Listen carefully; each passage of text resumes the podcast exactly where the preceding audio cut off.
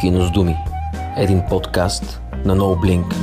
Здравейте, драги слушатели на Кино с думи. В този час, посветен на съвместната продукция на NoBlink и БНР, ще говорим за българското кино като за любим човек.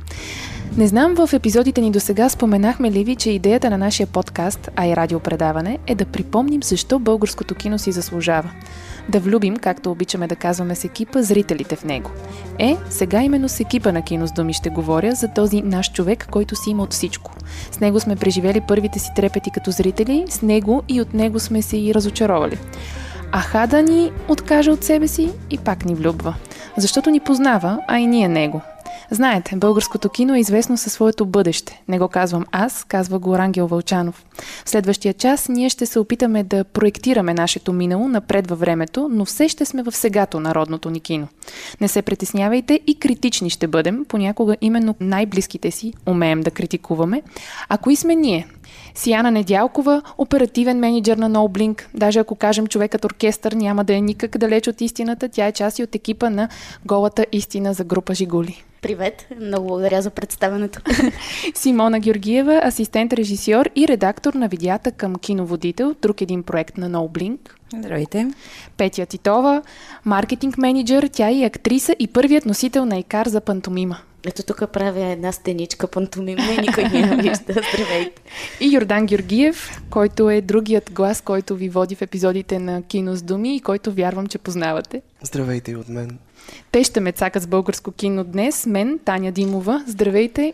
И така за кино ще си говорим за нашето българско кино, както казах, с любов. Ще бъдем и критични, но откъде смятате, че трябва да започнем всъщност? От това защо го обичаме ли? Абсолютно. Според мен това е причината изобщо да сме всички тук днес и да се случва подкаста и киноводителя и изобщо всички инициативи на NoBlink. Това е мотора всеки един от нас. Ако не обичаме българското кино, нямаме връзка с NoBlink. NoBlink като цяло е любов.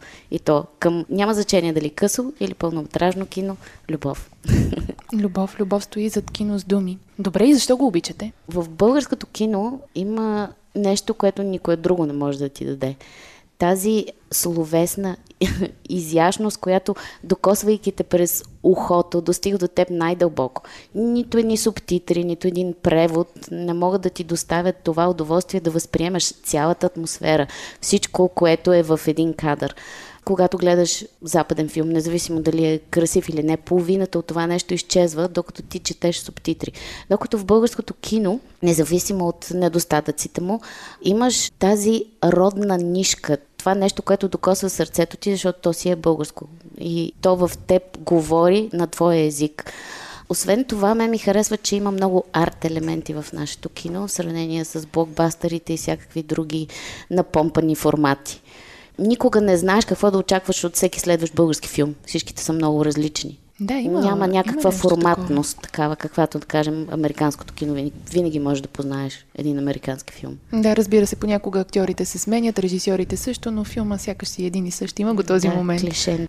Да, точно това, което каза Петя и за мен е много важно в българското кино. Именно тази автентичност, която то някакси успява да въплати в себе си. Тези истории, които са локални, които тук ние само си ги знаем, обаче пък за нас така имат много важно значение. И пък а, вече пресъздадени на киноекрана пък имат и някакъв по-генерален смисъл, т.е. успяват да се отласнат от контекста, в който ние живеем. И като пример, понеже ние много обичаме в кино с ми с примери да си говорим, за мен такива филми са Урок, Слава, Бащата, някак филми, които ние веднага си ги разбираме, веднага заговарят на наш език, но пък и доказателството всички тези срещи с зрители на международни фестивали, тези признания, които никак не са случайни. Това означава, че историите, които ние тук познаваме, по някакъв начин са разпознати и от а, други зрители, които... Надхвърлят границите. Да. да, абсолютно. Така че именно тази искреност и тази истинност, която българското кино съдържа в себе си, това е според мен, нещото, от което то много печели и би могло да печели. И може би точно когато има някакъв проблем, хайде така да го кажем, с тази истинност, тази искреност, тогава сме толкова критични, защото точно когато обичаш нещо и то си е твое, защото българското кино си е наше, затова понякога сме толкова разочаровани или нещо се ни липсва, защото знаем, че може повече, искаме повече и когато не го получим, понякога сме тези недоволни зрители, които се се оплакват. То, тук има и това леко идолопреклонничество, че представяме много западни филми. Те формират по някакъв начин нашето виждане за киното. И някой път привнасяме този страничен западен елемент и искаме някои филми да достигат, например, качество, визия, сценарий, те формират едно такова леко клиширано, както казах преди малко, виждане за киното и мисля, че някой път тази масовата публика, която възприема киното по този начин, намира много косури на българското кино, просто защото очаква да види нещо по-скоро към американското, отколкото към българското. Да, Някой много често това. гоним тази американска картинка, но истината е, че в крайна сметка не качеството и визията са най-важни, защото има много филми, които ги притежават обаче нещо в съдържанието, в историята, в играта, в сюжета куца просто. Независимо колко добре изглежда и доста често има такива коментари, не говорим защо тук в момента за българско кино, за филми, които, да, обаче виж колко добре беше заснет или колко добре изглеждаше, какъв звук имаше. А това е точно някак, айде сега дай да не го критикуваме, защото все пак е американски филм. А, важното е, че изглеждаше добре. Това може би някак кореспондира и с времето, в което живеем, тъй като знаем, че в момента в съвременността голяма част от нещата, които ние възприемаме някакси през визията, през това, което е на повърхността.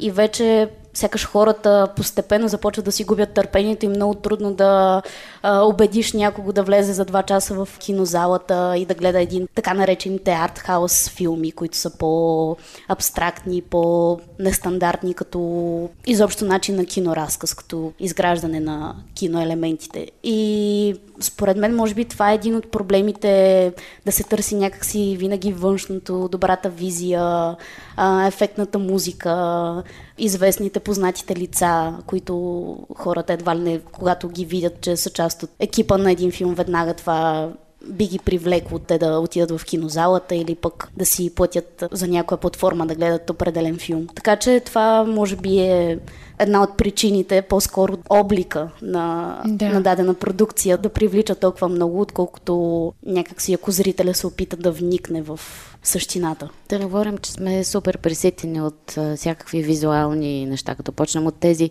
мобилни телефони, които държим в ръцете си всеки ден и всякакви други бързо движещи се картинки.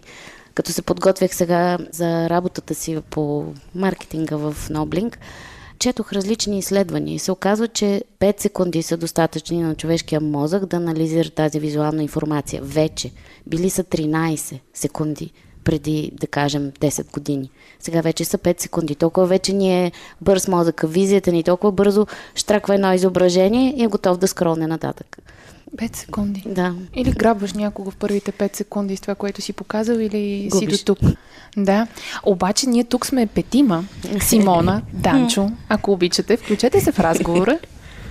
Не знам по въпроса защо обичам българското кино. На мен ми е трудно да го формулирам. Това е една обич, която трудно може да се обясни, особено когато става въпрос за нещо толкова съкровенно за мен, каквото изобщо изкуството. На мен ми е трудно да обясня, например, защо обичам българския театър или българското кино но така ли, че съм израснал с него още от малък и си мисля, че това, което е изключително ценно, ако говорим специално и конкретно за българските филми, е, че по някакъв начин те разказват истории, които са близки до теб, свързани дори ако щеш с близки хора или с близки събития от народопсихологията ни, от онова, което е част от нашата памет, националната ни памет. И от друга страна пък разказват и слава Богу, че има такива филми, които разказват истории, позволяваща ни да се съизмерваме с така световния разказ, това, което виждаме по кината, в филмите, идващи от Европа и от света. А иначе това, че обичаш нещо, не означава, че не трябва да го критикуваш. То направо си е задължително понякога. Наистината е, че когато обичаш някого или нещо, то не може да се опише с думи. Или обичаш, или не обичаш, но в случая кино с думи предполага да има думи много, защото той киното не е за да се обяснява, то е за да се гледа, но ние имаме тази тежка задача като хора, които по един или друг начин сме свързани. Първо като зрители, второ като хора, които се занимават под някаква форма с кино. Ето Петя актриса, Сияна е асистент, режисьор е била и какво ли още не е. Симона също. Ние с Данчо пък имаме задачата да отразяваме, да говорим, да говорим, да говорим за киното, да задаваме въпроси за киното. Симона, време и ти да ни кажеш. Значи аз ще върна малко от първи въпрос, защото не се включих. Защо обичаме българското кино? Ами според мен точно това, което казах и другите. То си е наше. То е извадка на нашия бит, култура, нашите истории. Обикновено филмите, които излизат в определено време, те отразяват това време, в което живееме. И ние може да се връщаме и назад в историите, да видим времето, което е отминало или това, което сега се случва. Филмите, които са най-български и наши, обикновено, поне според мен, се получават тези, които така се опитат да се направят по някакъв холивудски шаблон, има нещо, което нали, гони се визия, обаче историята, историята изостава назад. А ако нали, се направи някакво съчетание между добра българска история и може би по-красив западен вид, такъв блокбъстър, не знам, може и да ни се получи по-добре. Но това, което си е наше, си е наше, ние си го обичаме. И смятам, че ако гледаш един филм и те впечатли само визията, поне съм така, ако се впечатли само какви яки кадри има, тук какви движения, осветление, иначе всъщност реално после за мен филма не си е струвал. Смисъл не може само визита остане в главата ти, нали? Киното е история, киното е разказ. Да, всъщност това може би е допълнение към всичко това, което трябва да впечатли зрителя. Добре, какво ви се гледа? Аз от няколко дни, знаеки, че ще проведем този разговор, се опитвам да си отговоря на въпроса какво ми се гледа в българското кино. И разбира се, няма как да не правя, то понякога се случва несъзнателно съпоставка с други филми. Да кажем, тъй като доста често гледаме италианско кино и не знам дали сте гледали тези филми на Пауло Дженовезе, Перфектни непознати и Мястото. Те се развиват в едно пространство, да кажем както ние тук в момента сме в една стая, те се развиват точно така в една стая и всичко, целият разказ преминава през диалога между актьорите. Обаче, когато казвам диалог, не става дума пак само за думите, а за всичко онова, което се казва и не се казва. С поглед, с жест. И май ми се гледа такъв български филм, защото ми се струва, че ние има какво да си кажем.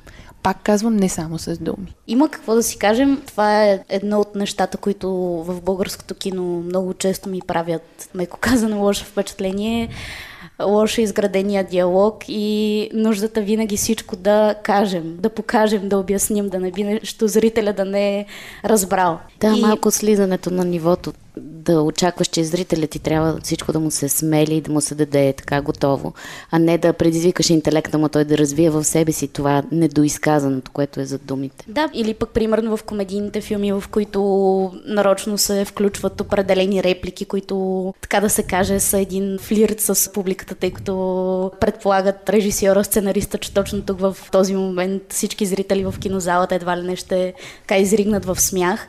И според мен тези неща винаги си личат в един филм. Това желание по някакъв начин да угодиш на, може би, очаквания подход към дадената ситуация или диалог.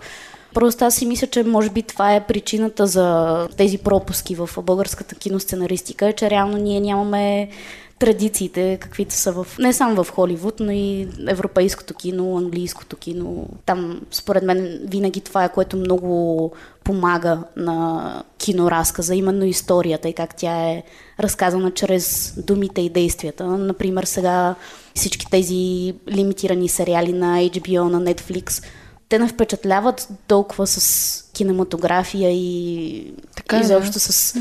такъв уникален подход, обаче просто историите веднага успяват да те грабнат. Да. Просто ти се зарибяваш и нямаш търпение да проследиш живота на персонажите. И може би това е нещо, което в българското кино е голям минус. Винаги диалога. Относно какви филми ми се гледат, да се върна на базисния въпрос. Мюзикъл нямаме мюзикъл. Аз след баща ми бояджията не се сещам за някой хубав мюзикъл. Аз до ден днешен, каквото и да правя, много обичам да си тънани към темпо, темпо, свай. Това са неща, които са останали по някакъв начин и много бих се радвала да видим някакъв качествен, хубав мюзикъл с български песни, с българска музика. Нещо, което комбинира двата ни таланта, защото имаме много талантливи музиканти Така е. И когато бъде съчетано с българското кино, аз искрено се надявам, че ще се роди нещо много свежо и хубаво. Сега се сещам, че Катя Тричкова в първия епизод на Кино с думи каза, че има намерение именно мюзикъл да направи, така че ние сме в очакване. Може би съвсем скоро това ти желание да гледаш такъв тип филм ще се случи. Аз ако мога да се включа, бих искал да допълня това, което при малко каза Сияна за пропуските в българското кино. За мен освен диалога, има много сериозен проблеми с звука в българското кино от край време. И Бе, тук ни обориха. Че... Ма...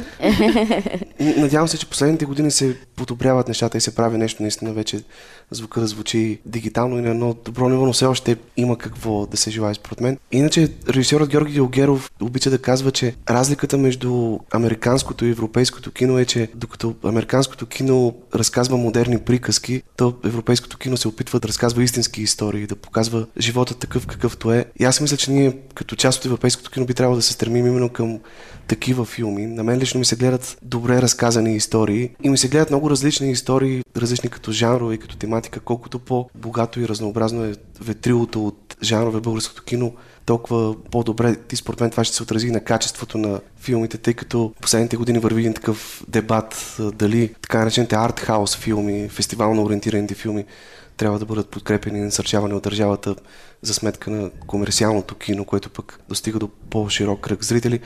Аз си мисля, че много важно е да се правят повече филми, да се постигне един такъв сериозен мейнстрим от филми, които са за по-голяма аудитория и това при всички положения ще се отрази, ще повдигне качеството и на фестивалните ни филми. Да, ние непрекъснато го повтаряме това, че всъщност количеството ще доведе до качество. И някога е имало и количество, и качество. Сега не знам къде сме точно. Не съм аз човека, който трябва да дава оценка, къде, в крайна сметка. Ами явно много се работи. Аз тук се опитвам да поканя гости за една кампания на Гледам БГ и звъня на много актьори, режисьори. Всички са заети. Това ми дава да... Колкото да ме разочарова за това, че не могат да присъстват на нашите събития, толкова ми дава надежда, че наистина се прави нещо, че наистина се работи, всички работят, всички снимат нещо очаквам наистина много хубави неща. И много ми харесаха тези думи, бях ги забравила на Ранге Вълчанов, че българското кино е известно с неговото бъдеще. Много ми е интересно какво би казал сега. Преди някакси нямахме достъп толкова до това, което ни даваше бъдеще като че ли.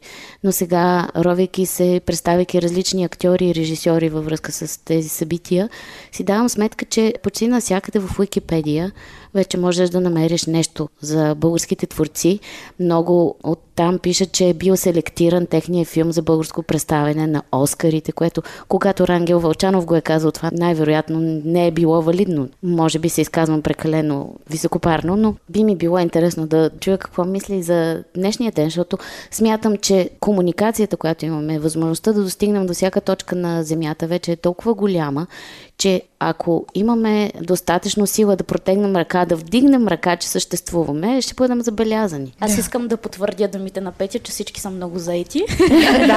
Това преживяваме и с а, подкаста на Кино с думи и Симона, да. да, с видеосетата. Просто толкова е трудно да ги ловиш тези хора, но трудно всички е, сме да. много радостни пък, че я има тази активност и всички работят интензивно. Именно според мен процеса е това, което също е много важно за цялостното развитие на българското кино.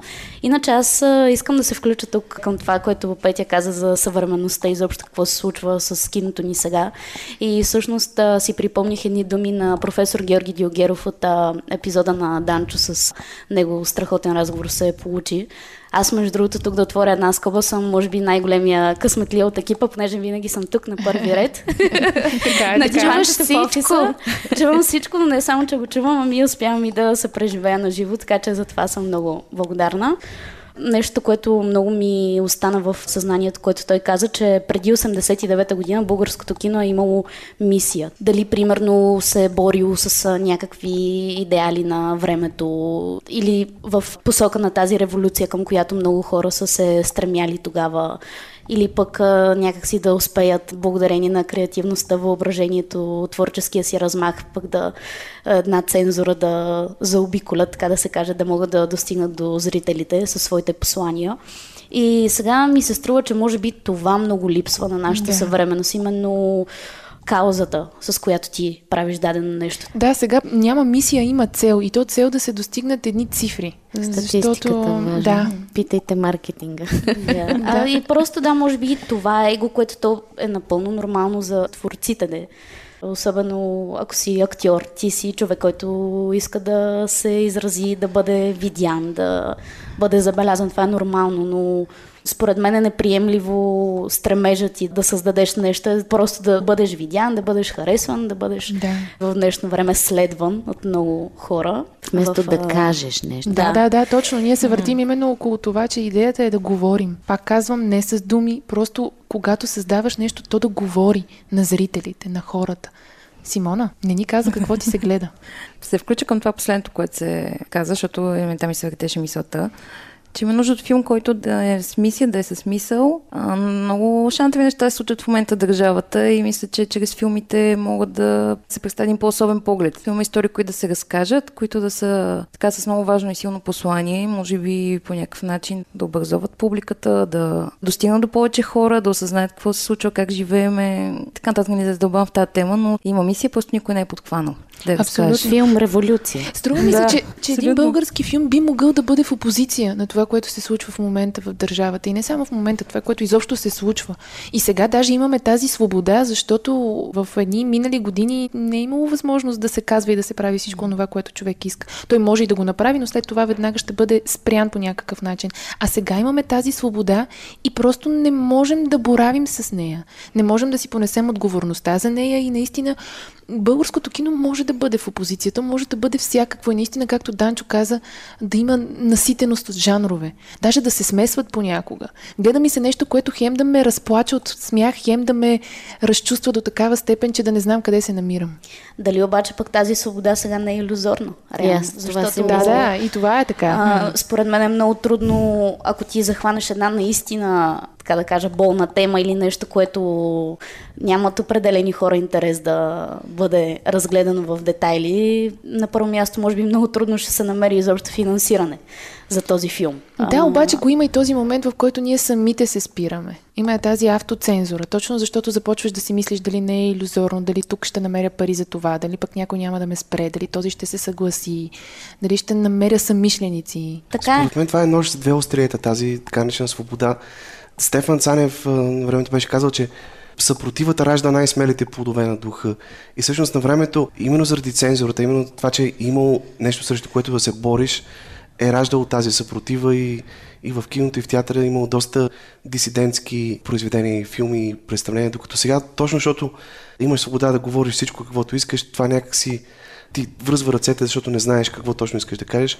А от друга страна, наистина, доколко има свобода е спорно, защото сега сме може би економически зависими, не по-малко от идеологическата несвобода, която съществува преди 90-та година. Прав си, може би това, че е имало забрани и е раждал някакъв по-революционен дух. И не знам сега доколко ние не сме не, че обездушени ми, е, така сме свикнали по-ле, да, по-леко сме свикнали всичко да се случва. И когато виждаме някакви пречки, просто не възставаме. Да. Аз Няма обаче се което да ни чудя провокира. дали наистина пък имаме тая свобода. Сигурност не искам да сравнявам с... Колко независим е един независим филм това.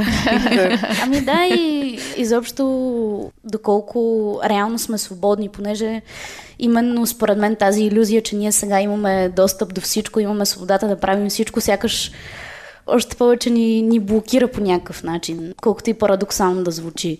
Нали сега факта, че ние сме на 100 и кое място 12-то, беше там, да. 12-то, това пак е една много спорна тема, защото много хора казват, че това е много спекулативно, други пък твърдят, че това отговаря много на истината, но е факт, че имаме инциденти, много нападения на хора, журналисти, които по някакъв начин са водили разследвания. Или пък, примерно, дори най-глупавото нещо, че в момента политиките на Фейсбук и на Инстаграм толкова са вече изострени, че ние буквално, понеже за един проект, свързан с една платформа за творци, имаме Инстаграм профил, който от няколко месеца е блокиран без някаква, нали, особена причина, т.е. в постовете ни не е имало нещо политически агитации или нещо, което да не отговаря на правилата на платформата. И говорейки с а, други колеги творци, които си имат на техни организации, на различни проекти, които организират подобни страници в Инстаграм и в Фейсбук, се оказва, че в момента масово всички са се сблъскали с този проблем просто ти стопират изцяло акаунта. Примерно можеш да публикуваш, обаче не можеш да си плащаш реклама, не можеш да си пишеш описание под постовете и така нататък. Но просто да си го мисля това нещо, доколко наистина пък тази свобода, която някакси ни се струва, че имаме, реално е свобода. И свобода ли е това да си поръчаш примерно от интернет, от Англия, блузата, която толкова много искаш, обаче пък в същото време не можеш да създадеш нещо, което да е много социално, с остра социална критика. Просто се чудя, може и да не е така. Дай да си кажем сега всичко, това е независим подкаст, да видим дали ще ни спрат. Аз за това ви казвам, че автоцензурата много играе. То винаги е било така. Преди също е имало някакво иллюзорно усещане за свобода, но хората някак са намирали начин да се преборят с него. Въпросът е, че ние вече не искаме да се борим. Изморили ли сме се, не знам какво е, но, но желанието не е същото. Ето, ако преди имало мисия, пак казвам, сега има цели. Може би смелостта, това е което... също, може би е нещо, Тя смелостта което... обаче също е нож с две острията, защото понякога води до един ненужен героизъм. А пък в същото време и е възможност да пребориш собствените си страхове.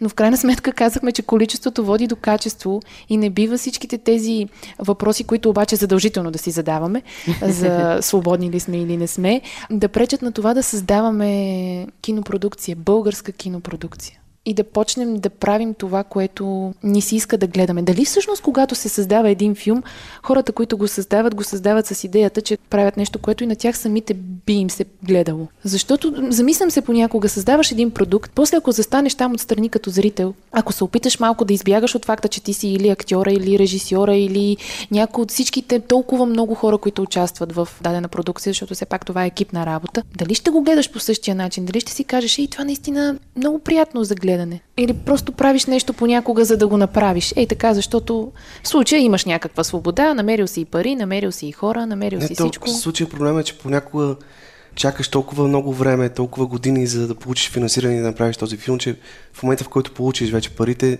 те вълнуват съвсем други неща и тази идея, която си имал, вече не ти е на, на Заряда е друг, да. Да. Губим се някъде по пътя, а казахме, че процесът е съществения. И също според мен факта, че то може би това не е само в България. Много хора в световен мащаб се сблъскват с това нещо, че реално ти повечето неща, които ги правиш, ги правиш, защото трябва да се изхранваш, малко или много. И реално нещата, в които истински вярваш, колкото и така неприятно да звучи, те не са ти пък източник на приходи, с които ти най-малкото просто трябва да живееш. Аз преди 5 години бях много голям идеалист в това отношение и в главата ми беше само изкуство, изкуство, изкуство, стойностно, нищо друго но в крайна сметка вече с течение на времето виждаш, че ти трябва по някакъв начин да балансираш. Трябва да ги има и тези проекти, които ти дават които тази ти помагат да направиш другото. Да, които реално ти после влагаш в другото, но мен това много ми е в момента като въпроси, нали, с мои приятели, като си говорим, осъзнавам, че е проблем за всички това, че ти реално правейки тези неща, които малко или много трябва да ти осигурят а, тази сигурност, ти после примерно се прибираш изморен или това, което го правиш в свободното време, някак си искаш много повече да вложиш, да му дадеш от времето си, но, За най-важното успяваш. не остава. И просто се получава такова едно много половинчато и никакво. И това мене лично много ме така тревожи като... Тенденция. Да. Малките болки на човека, който иска да промени нещо.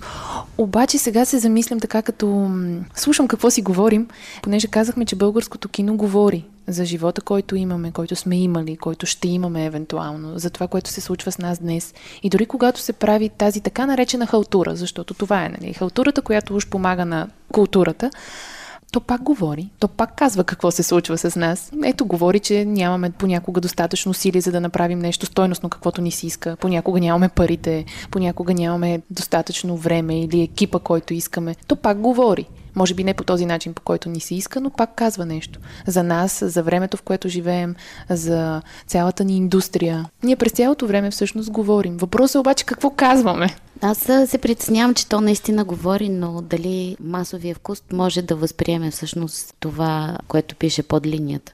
Когато видиш един такъв продукт, който няма качествата нито да ти донесе нещо интелектуално, нито емоционално да те докосне, говоря за нещо дълбоко. Сега идват ми някакви телевизионни продукции тук в главата, нали, от сорта на някакви реалити формати. Да цитирам ли имена? Ме цитирай.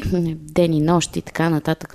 Неща, които лично на мен нищо не ми носят. Те са някаква семка, изчоплена и не оставила нищо след себе си, а не посъдена така че след нея нещо да излезе, нещо в мен да разцъфне, да ми даде някакъв мисъл или посока. Аз много често гледам кино, за да си отговоря на собствени въпроси. И знам, че когато избирам един филм, много обичам да ходя сама на кино. Обичах, защото то сега вече е малко трудно. Но избирах филмите чисто интуитивно и винаги по някакъв начин, както като отвориш Библията, намираш отговор на въпроса си някой път, така и когато гледаш филм, той ти дава нещо на среща. Той по някакъв начин отговаря на това, което вътре те мотивира и те раздвижва като човек, като емоция. И тези недоизпипани продукции или филми, които се появяват, все по-рядко успяват да оставят в мене това удоволствие и този отговор, който аз търся. Със сигурност е така. Аз като зрител се чувствам по същия начин. Всъщност никога не съм гледала, да кажем, продукция като Ден и нощ, но съм забелязала, че хората го смятат за, за кино, смятат го за сериал, смятат го за нещо, което носи някаква информация, дава нещо на зрителите. И сега обаче пък си замислям това доколко е лошо. Защото ако количеството води до качеството, когато гледаш нещо такова и се ядосаш, че нещо такова изобщо може да има и че то по някакъв начин провокира у зрителите мисълта, че това е кинопродукция, някаква форма на кинопродукция, след като те ядосва, значи пак ти говори и пак води до това, че имаш визия за това как трябва да изглежда все пак един български филм или един български сериал или една българска продукция филмова. Просто се питам, не го да. казвам като мнение, което излагам, просто се питам дали пък не е и така. Аз говорейки за критичност, според мен е важно също, когато гледаме критично на дадено нещо, да го правим пак от адекватна позиция. Само ти... да ти кажа, че това е най-трудното. Да. Според мен е немислимо ти да гледаш дадена продукция в Netflix, след това да си пуснеш българска телевизия и да гледаш български сериал и по някакъв начин да ги сравняваш. Да, това е абсурдно. Ние непрекъснато това правим. Ние непрекъснато се сравняваме точно с предимно холивудските филми. Това не знам, защото сме големи идеалисти, мечтатели или какво се дължи, но ние винаги летим възможно най-високо, което е много хубаво, че имаме възможност за такъв полет. Обаче някак... Просто в момента ние сме късметли, че имаме достъп до подобно качество продукции. Това според мен се случва също и с театъра. Благодарение на тези живи излъчвания на Националния театър в Лондон, Бродуей, знаете, така доста в последните години имахме възможност да гледаме подобни и сценични продукции то чисто видимо, че все пак мащабите са тотално различни. Не става въпрос само за средства, ами и изобщо колко много хора живеят в Америка и каква е конкуренцията между артистите и на какво ниво е всеки от тях. Според мен е немислимо да ги сравняваме. И именно в това така наречените наши продукции, български, биха спечелили, когато пък те ни говорят на нашия език, за нашите си проблеми, изобщо познати неща тук. И аз си мисля, че в крайна сметка, да, хубаво е да бъдем критични, но пък е добре и да сме по-благосклонни към това, което се прави в България и не да се поощрява този стремеж към имитация, защото това също според мен е много лошо. нали, да се вземе една чужда продукция и да я правим тук малко, то седно да си поръчаш нали, iPhone от AliExpress. Просто. Да, вдъхнови се, ако искаш от някой друг, но по-скоро не имитирай. Да, и в крайна сметка този процес ние няма как един ден да се събудим и да направим филм, който да сравним с едно като мащаб, нали, с някакъв холивудски блокбъстър. Според мен именно е, е важно някакси да поощряваме този процес макар и да не са шедьоври тези продукции, които в момента излизат и български сериали и филми, все пак да се оценява това, че се работи все повече и повече. И както каза Данчо, много е важно да имаме все повече и жанрове. И именно така ще се развие, защото няма как да прескочим се едно. То е процес. Ние сме на точка А и да скочим директно на точка С, нали? Трябва да минем и през Б, за да стигнем до С. Да, или всъщност трябва да минем през много комерциални продукти, за да можем да създадем филма като културна ценност. Да, това може би е един от начините. Според мен много важно е и киното да възпитава по някакъв начин публика. То това се отнася и за театъра, защото ако публиката се възпитава само от телевизионните програми, сериали, няма как да очакваме нивото да бъде друго. Наскоро режисьора Виктор Божинов гостува в едно мое предаване и той сподели, че в младежките си години като юноша е посещавал, тогава е имал един такъв киноуниверситет на Тодор Андрейков с публични лекции посветени на киното. Аз мисля, че днес има много голяма нужда от нещо подобно, за да има такава публика, която, когато излиза от киносалоните, да си задава въпроси по отношение на това, което е гледала. И това е за мен, не знам, не обичам много думата мисия, но нещо, което държавата, според мен, трябва да, направи, ако иска българското кино да бъде съизмеримо на нивото на световното кино, защото най-нормалното нещо е да се опитваме по някакъв начин да се съизмерваме с световните филми. Аз, например, продължавам така да си задавам въпроса защо до днес филма на Стефан Командарев Светът е голямо и спасение дебне от всякъде единствения български филм достигнал до шорт-листата на Оскарите. При положение, че миналата година македонски филм влезе в тази престижна класация, румънски филми постоянно попадат там. Тоест какво не ни достига, за да бъдем конвертируеми на едно такова високо ниво. И ами да, че... аз си мисля, че то не е само до качествата на филма, защото знаем как стоят нещата с Оскарите. Там става дума и за много сериозна реклама, рекламна кампания, става дума и за много... Да, трябва да имаш така, лоби, много сериозно. Да, и има и много политика в цялото нещо и да кажем, че там сме малко по слаби, може би. И то не слаби, ами по-скоро не сме толкова добре развити в тази посока. Обаче аз съм абсолютно съгласна с това, което каза, но аз имам проблем пък да кажем с думата възпитава. Не знам защо. Ще ми се... Сега, никой не се ражда зрител, нали? Човек постепенно се научава да бъде да, зрител. И... Ще ми се да говорим за отглеждане. За да. отглеждане на, на зрители. Аз от за това, малки. специално за театъра, винаги съм смятал, че театъра трябва да влезе в учебната програма на учениците и да се изучава не защото всички трябва да стават актьори или режисьори, а просто да развият сетива на добри зрители и да бъдат истински добри зрители. Точно, е точно. Е има много такива киното. кино ателиета. Не много, но има. Тази ниша съществува. И точно в отглеждането е цялата работа, хайде така да го, да го кажем, защото когато ти ходиш на кино от малък, когато родителите ти те водят на кино от малък, ти започваш сам да възпитаваш коса в себе си, защото, айде, дори и сравнението нека го има. Гледайки толкова много продукции, коя добра, коя не чак толкова, ти сам започваш да възпитаваш в себе си вкус, защото започваш да правиш съпоставка, започваш да имаш критично мислене. Точно за това в отглеждането, както и Петя каза, посяването на семенцето и след това с любов, Разбира се, и с критика започваш да отглеждаш бавно, лека по лека, любовта към киното, българското в случая, в зрителите от малки. И всеки възпитава своя вкус към киното. И тук само да кажа, защото знам, че никой няма да го каже, надявам се, че няма да бъде цензурирано после уж така, нали, имаме свободата и аз съм много щастлив, че този подкаст съществува и го има, защото според мен в това отношение вина имат и българските медии, и то много сериозна вина, защото до този момент няма нито едно предаване, било то радио или телевизионно, в което да се говори сериозно за кино, да се говори задълбочено, с разбиране и усет. Не просто да се прави някакъв лайфстайл тип предаване с холивудски филми или когато се поканят български актьори да ги питаш... Какви са ти бъдещите да, творчески планове? Разкажете ни някаква интересна случка от снимачния процес или с колко килограма трябваше да отслабнете за тази роля или как премина любовната сцена там с колежката ви.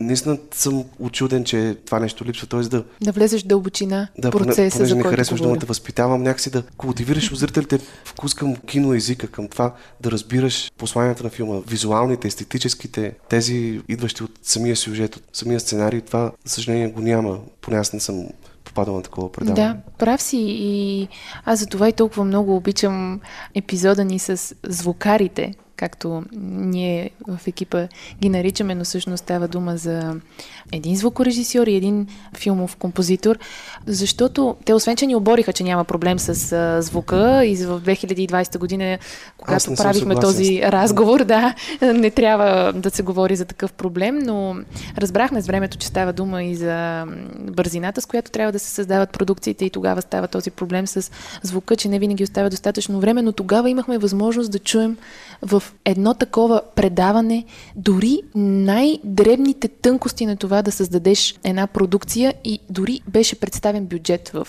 ефир. Може би за някой това би било скучно и ненужно, ако не си човек, който се занимава с кино, обаче всъщност каза много, защото някой си позволи в ефир директно да, да говори за нещата такива каквито са. А трябва да се говори за нещата. След като ще говорим, нека да е така, както ние самите искаме и както имаме нужда. В крайна сметка, ако ще казваме нещо, нека го кажем. Да, аз тук мисля, че това е проблем, който е генерален. То не е само за Разбира се, киното, не е само за киното. То, то е за според мен ще се съгласите, Таня и Данчо, че това е и огромен проблем и с журналистиката, тъй като медиите създадоха у зрителите това желание винаги да има сензация в новините и да нещо така да се каже да, нещо да пикантно. се сдъвка и да се поднесе, така и някой просто да го изяде, защото Да, и на медиите... по-низко ниво, за да бъде по-достъпно за хората. Според мен медиите много подценяват, Да. да. Зрителите някакси. Но, Но явно и киното го прави понякога. Да, аз ако мога да се върна на публиките, то това е проблем за всички изкуства отново в световен мащаб, малко вече клиширано звучи като го казвам, но понеже аз и с театър се занимавам с театрални проекти и имам наблюдение върху независимата сцена, съвременния танц, също е много трудно да се култивира една публика, да започне някакси изобщо да има интерес към едни такива по, може би, альтернативни, нестандартни произведения на изкуството. Но също според мен е много важно това, което засегнахте като киното и театъра изобщо като част от образованието ни. Напоследък така попадам на много интересни проекти. Даже бих искала Симона да разкаже, тъй като тя точно е част от едни такива проекти с деца, където заедно създават а, кино. И мисля, че това е много, много ценно, тъй като в киното ти имаш екип. Така аз участвам доста време в фундация, която работим с деца, те предимно театър. И последните години аз се включих с кино да водя workshopи. И реално е доста интересно и специално в тези групи ми прави впечатление, като съм работила с деца, които са минали вече няколко години тренинг в театър и игрови методи и така нататък и се включват в кино workshopа и с съвсем друго ниво от това, което деца, които те първа кат там, които нямат никакво понятие. Примерите в главата са им, те, които споменахме вече, София ден и нощ, там капки, мапки. Нали, другите, които вече имат някакво, тях вече е възпитано едно такова усещане за изкуство генерално. И за театър, и за филми. Съвсем друг процес се случва с тях. И се получават много интересни неща и въобще много скеф, защото много от тях директно като разпределя позиции, роли, така, режисьори, звукари, нали, най-основните.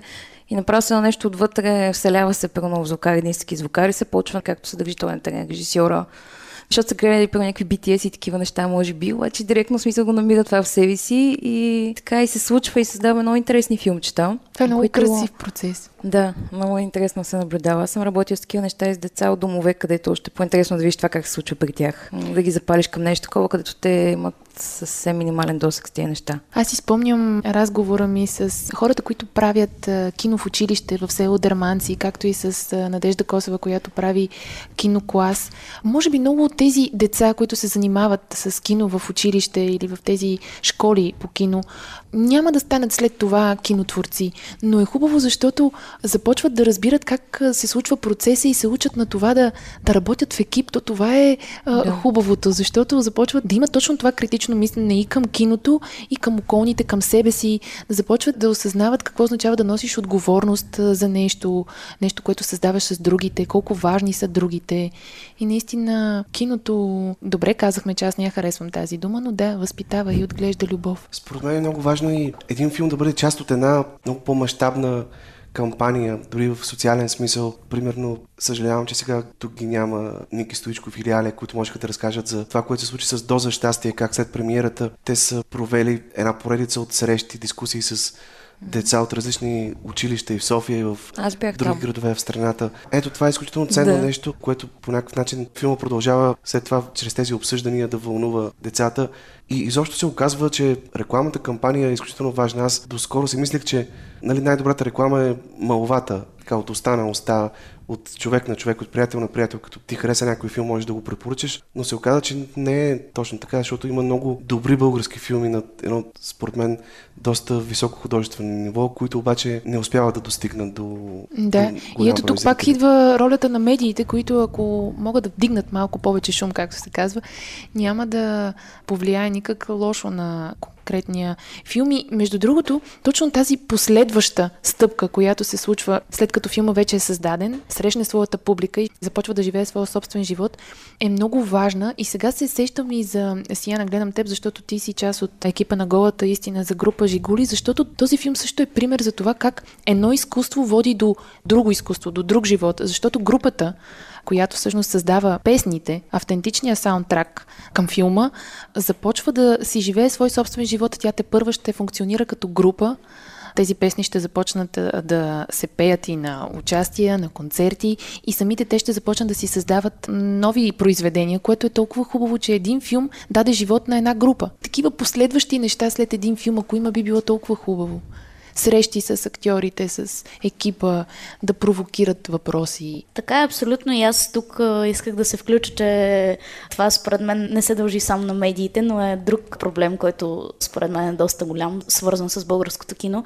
Това е изобщо визията на екипа за разпространението. И за Доза щастие, и за голата истина за група Жигули. Това в крайна сметка се дължи на екипа, на продуцентите, които след това планират как този живот ще продължи, тъй като не може от само себе си да очакваме, че така да е, когато едно произведение на изкуството е много стойностно, то неминуемо продължава да живее със своите зрители и с публиката си, но за да се случат едни такива неща, се изискват а, усилия. Абсолютно. И другото, което е много любопитно и което липсва е такива едни материали, които разказват за процеса, които разкриват малко зад кадър. Тук да дам пример с рубриката, която Симона всъщност е автор, киноводител. Там ние се опитваме да разкрием на зрителите по достъпен начин с кадри от филмите, с разказ на самите хора, които са работили по тях малко повече за процеса и как всъщност се създава един филм или част от него. Така че мисля, че това също е един от начините да провокираме зрителите да искат да разберат малко повече отвъд това, което получават като Крайен 90 продукт. минути да, да, в кинозалата. Много е важно наистина да имаш визия за разпространението, за рекламирането, защото не ни бива особено в това да се саморекламираме. И пак стигаме до това как би гледал ти собствения си филм отстрани. Ако имаш тази визия, когато го погледнеш отстрани, ще бъдеш, може би не напълно доволен, но все пак до някаква степен ще си удовлетворен от това, което си създал, ако той наистина тръгне по този си път с доброто разпространение, добрата реклама. Разбира се, това да се рекламира от уста на уста също е много добър вариант, защото говори за едно доверие, защото ти си харесал един филм и съветваш свой приятел, той ти се доверява и го гледа. Цялата тази линия от малкия човек към голямата сцена и към ефира, може би, вече наистина е важен път, който трябва да извърви един кинопродукт. В случая, може би, на нашата съвременност не е точно от уста на уста, по-скоро от коментар на коментар. Да, това е клипче клипче, от снимка на снимка. Да, от факт лайк е. на лайк. Не трябва да забравяме в кое време живеем. Това да. са наистина важни неща. Ето защо Ови. и киноводител е толкова важен и ценен, защото друго е, когато човек застане с лицето си и да. разкаже някои неща. И добре, и какво казахме всъщност за българското кино? Много често се усещам как, когато говорим за кино, ние всъщност не говорим за кино. Но то няма как да е, защото в крайна сметка говорим за едни чисто човешки ценности и, и важни за нас неща, които ни изграждат и като хора, и като общност. И няма как, когато заговорим за киното, всъщност да не се отдалечим от него. Като цяло, изкуството, според мен, е едно увеличително стъкло на всичко около нас, което се случва във всеки един аспект. Нашата по-добра версия понякога. Да, абсолютно. Или по-реалистична. Да.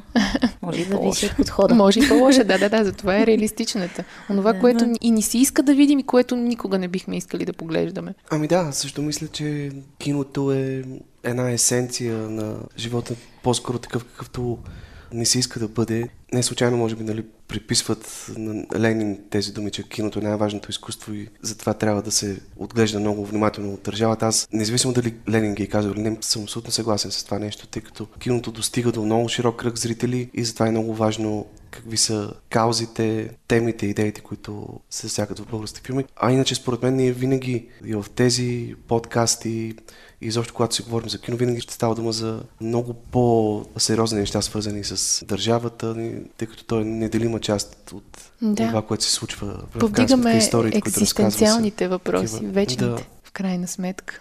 Добре, и сега, ако имахме възможност, всеки един от нас да направи един филм, какво щяхте да направите? Аз си го задавам този въпрос, когато започна да гледам нещо и съм малко по-критична понякога, което не е лошо, пак смятам. Но се чудя, ако аз имах възможност, какво бих направила? Дали бих направила нещо по-добре или пък бих отишла в съвсем друга посока от това, което гледам. На мен лично са ми много интересни филмите на социална тематика и които разглеждат събития, които в момента ни вълнуват. Затова с теб, като заговорим за Денят на бащата и стигаме до консенсус. Абсолютно. така че аз бих направила един такъв филм, който си представям, че е много смел и би провокирал зрителите по някакъв начин. Да не стигна всичко до там, хареса ли ти, да, не, ами примерно човека да се поинтересува повече за даденото нещо и пък реално ако се стигне и до някакви действия, това може би вече е малко една химера, но да, представям си, че е такова кино честно, откровенно и, и с кауза, с мисия. Аз искам да направя нещо, което би довело дори до спор, защото това би означавало, че е докоснало някого по различен начин. Някой ще се съгласи с мен, друг ще е напълно в противоположна посока, но ще се говори и ще има спор. Нещо ще е повдигнало спор у хората и то, този спор ще е за изкуство, което е толкова хубаво. Поне на мен ми звучи много хубаво. Симона? Аз съм фен на черните комедии. Бих направила някаква зверска черна комедия. Ей, да, хайде, моля брутална. Като да отрази времето, в което живеем всичко, което се случва. Точно. Има какво да се каже и да се усмее по най-гадния брутален начин, който как иска, така го приема. Точно Точно да ето. плаче, ако иска да се смее да се сърди. Обикновено, като каже човек черна комедия, аз се сещам за английски комедии, но ми се струва, че наистина една българска черна комедия би ни дошла много добре и ето точно тогава ще сме в опозиция Да. на държавата. Трябва да направиш такава черна комедия. Направо вече И те виждам... с финансиране. Ако някой слуша този подкаст, А на какво би наблегнала? На диалозите, за които споменахме, или на една добра актьорска физическа игра? Царете М. на физическата комедия ли ще ти трябват повече или... Да, може по-скоро физическа. Не съм фен много на диалозите. Аз цяло съм по-лаконична, не обичам много приказки, така че си имаше много по-физическа. Да. Ако нека не разбера, нали, да отбележа думи, но ме видите как седа. Си имаше много физическо и много шантаво. Може да има някакви много дълги бавни сегменти пък. Напук. Не, друг филм, продължение. Защото Бела Тар над 7 часа мога да направя. много бавни мълчали. да ги стезала. Ами мен по-скоро ме вълнуват не толкова проблеми в социален план, колкото дефицитите в по-интимния кръг на човешките взаимоотношения. Това отчуждение между хората, тази безчувственост към болката на другите, обесценяването на приятелството, дори на любовта в това време, в което живеем. А иначе ми е много интересно как ще се промени светът след пандемията и въобще и как ще се промени и киното, какви филми ще се правят, какви филми ще имат нужда да гледат хората, къде ще ги гледат, нали, защото все повече се говори, че гледането на филми в киносалоните ще отстъпи на индивидуалното гледане в интернет, дигитални платформи и така нататък. Така че това е много интересен процес, който предстои да видим как ще се развие. А то как се отрази всъщност пандемията на киното? Защото казахме, че хората очевидно не са спряли да работят. Много от тях, не всички разбира се, някой ги е засегнало по-сериозно. Но как се отрази на реалното производство на това, което гледаме като художествен продукт? В някои сериали влезе като част от сюжета, но промени ли нещо всъщност? Така Как беше ми усетихте? попаднало нещо, наскоро бях чела за, мисля, че някакви студенти по кино от Германия, Австрия, Италия, няколко страни се опитват дистанционно да снимат, да правят филм. И това ми се видя така много особено. Честно казано, аз се надявам да не се случва това, но и чисто и така съм чувала, че и професионално много често се случва да се заснеме някъде нещо, което дистанционно да се обсъжда с режисьор, с продуцент. Предполагам, че може би би могло да промени по някакъв начин в процеса. Да, а в Пандемията. съдържанието. Чисто в историята, защото Порталът е сериал, който до голяма степен беше заснет точно по време на пандемията, ако не бъркам.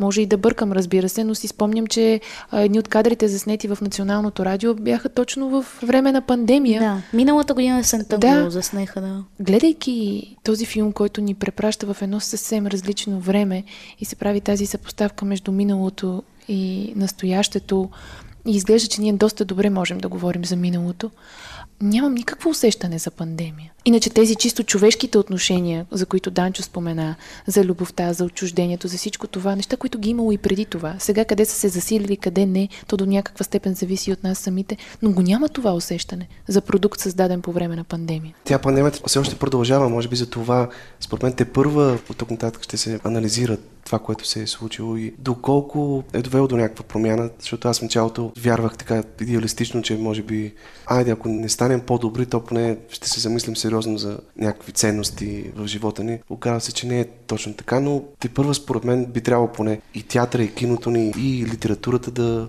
да изследват това, тъй като то е нещо, което се случва, не знам, веднъж на 100 години или повече една такава световна Да, пандемия. факт. Но тя засяга точно чисто Ще има някакви отражения. отражения. Ами аз си мисля, че то реално, в смисъл, живота не се превърна в някакъв холивудски филм с тази пандемия. Се чувствам като история от блокбъстър. И може би за това хората нямат нужда. да- Поне аз не бих гледала филм за това. Това правени преди Ами те направиха един такъв филм Локдаун. Не съм сигурна, че той е много приятен за гледане и че хората са му се зарадвали. Особено защото толкова дълго време живяха в тази пандемия и след това Да. нямаха нужда да гледат същото. Да, Аз мисля, че просто тази пандемия, това е едно време богато на много лични истории, които са се случили по време на тази пандемия. и Въпросът е да успееш да ги откриеш и да ги разкажеш. Сигурен съм, че Да, да. това е много благодатно време за творците, за хората, които искат да пишат и да разказват истории, защото могат да се намерят много красиви, оптимистични истории, примерно за медицински лица, нали, лекари, спасяващи животи или хора, които доброволно разнасят храна, примерно на възрастни хора. И, нали, това ми идва в момента, но със сигурност Да, има много такива, част. Да, чисто човешки такива. Вглеждането в себе си, може би, до това доведе и в чисто човешките взаимоотношения, които в крайна сметка са в основата на всеки един разказ, дали в театъра, дали в киното, дали в музиката дори. Те винаги са в основата. В крайна сметка това са вечните неща. Ако изобщо можем да говорим за нещо вечно, то не са ли точно това? Чисто човешките взаимоотношения, емоции, чувства, неща, които ни вълнуват. Любовта, вярата, надеждата, това да помогнеш на другия, Да, да може си би съпричастен. по някакъв начин ще се промени призмата, през която ние Най-вероятно. гледаме към тези теми. И най-вече ще се промени къде ги гледахме. То така или иначе щеше да се случи и без пандемията, но тя ускори този процес, може би. Да, то точно това според мен е малко иллюзия, че едва ли не заради пандемията тотално киносалоните започват да изчезват по някакъв начин, тъй като още преди това се случваше този успех на големите платформи. Дори това си говорихме с един приятел, че Скорсезе 15 години се е опитвал да намери финансиране за ирландецът. В крайна сметка Netflix го реализират. И те го правят по някакъв начин, защото все пак ще имат името на Скорсезе в като част от продукциите си, но реално той, когато е обикалял по продуцентски компании да търси възможност за финансиране на своя филм, всички са отказвали, тъй като за да успее наистина един филм в киносалоните в света, така се оказва, че трябва да е от тези блокбъстъри, които са ни познати, като тематика, Avengers и DC. Обаче, знаеш ли сега какво се чудя? Понеже не сме говорили за стриминг платформите и в кино с думи и извън предаването подкаста, кога ще стигне момента, в който нашите стриминг платформи ще могат да финансират продукции? Защото и това трябва да се случи. Би било добре. Би било добре, но това е един много дългосрочен процес. Да. Както засегнахме в епизода ни за темата с пиратството. Това е един от проблемите. И другият е, че ние като численост не сме много в България. Така че трябва просто да се отворим, така да се каже, към други пазари. Най-малкото поне тук Балканите, нашите съседи. Може би това е една такава първа стъпка. Да. А и пак тази съпоставка, реално да гледаме на нещата, не да сравняваме платформите нашите с Netflix и HBO, защото не би било честно. Невъзможно е, да, мащабите са съвсем различни и най-малкото, че Netflix и HBO предлагат продукции, които са на английски язик, а както знаем, доста голяма част от населението на света Да. говори и разбира английски язик, а български язик Е, те специално много. Netflix. Забелязвам, че последно време пускат супер много и чуждоязични продукции, но просто правят превод Да. с аудио. Примерно турски вече видях, супер много италиански, шведски, френски, супер много европейски продукции на съответно техния си език, просто се прави едно войсовър на английски. Една от най-успешните продукции на Netflix е испанския филм La Casa de Papel, който Да. наистина пожена невероятен да. да. успех, който е точно чуждоязична продукция. Ами, според мен има върху какво да работим. Първо трябва да се отворим към всичко, което казахме и след това вече да започнем. Все за крачки говорим, че трябва да се направят крачки и ето ние не знам доколко изобщо нещо зависи от нас, но както и Данчо каза, е хубаво в медиите да се говори за тези неща и ако може поне с разговор да помогнем, няма да, да навредим на никого, ми се струва даже напротив. Аз мисля, че със сигурност от всеки от нас зависи. В ежедневието си, в работата си, всичко, което трябва да върши, she как го върши, с какви намерения, с какви цели. И подкаста, изобщо това, което правим всички и в другата част от работното си време, и в свободното си време, това е неминуемо много важно, защото промяната, тя се случва чрез единицата. Няма как Да, абсолютно. общото да се промени, ако всеки от нас не прави тези крачки. От И е частното много- към общото. И е много важно, че тази платформа гледам.bg вече е факт и съществува, тъй като колкото и да говорим за HBO и Netflix, хората тук в България имат нужда да гледат българските филми, а доскоро голяма част от тези филми бяха недостъпни, просто нямаше къде да бъдат намерени, да бъдат гледани. Но вече постепенно започват да стават достъпни и понеже говорихме и за езика, аз пък искам да гледам български филми на български език. Така че нека се стремим към това. Пък който иска и има желание да достигне до нашите филми, винаги могат да се създадат субтитри. Тук е този хубав проект, сега се сещам, чуеме с сърцето си. Трябва да има и такива неща, защото всеки трябва да има достъп до нашето кино.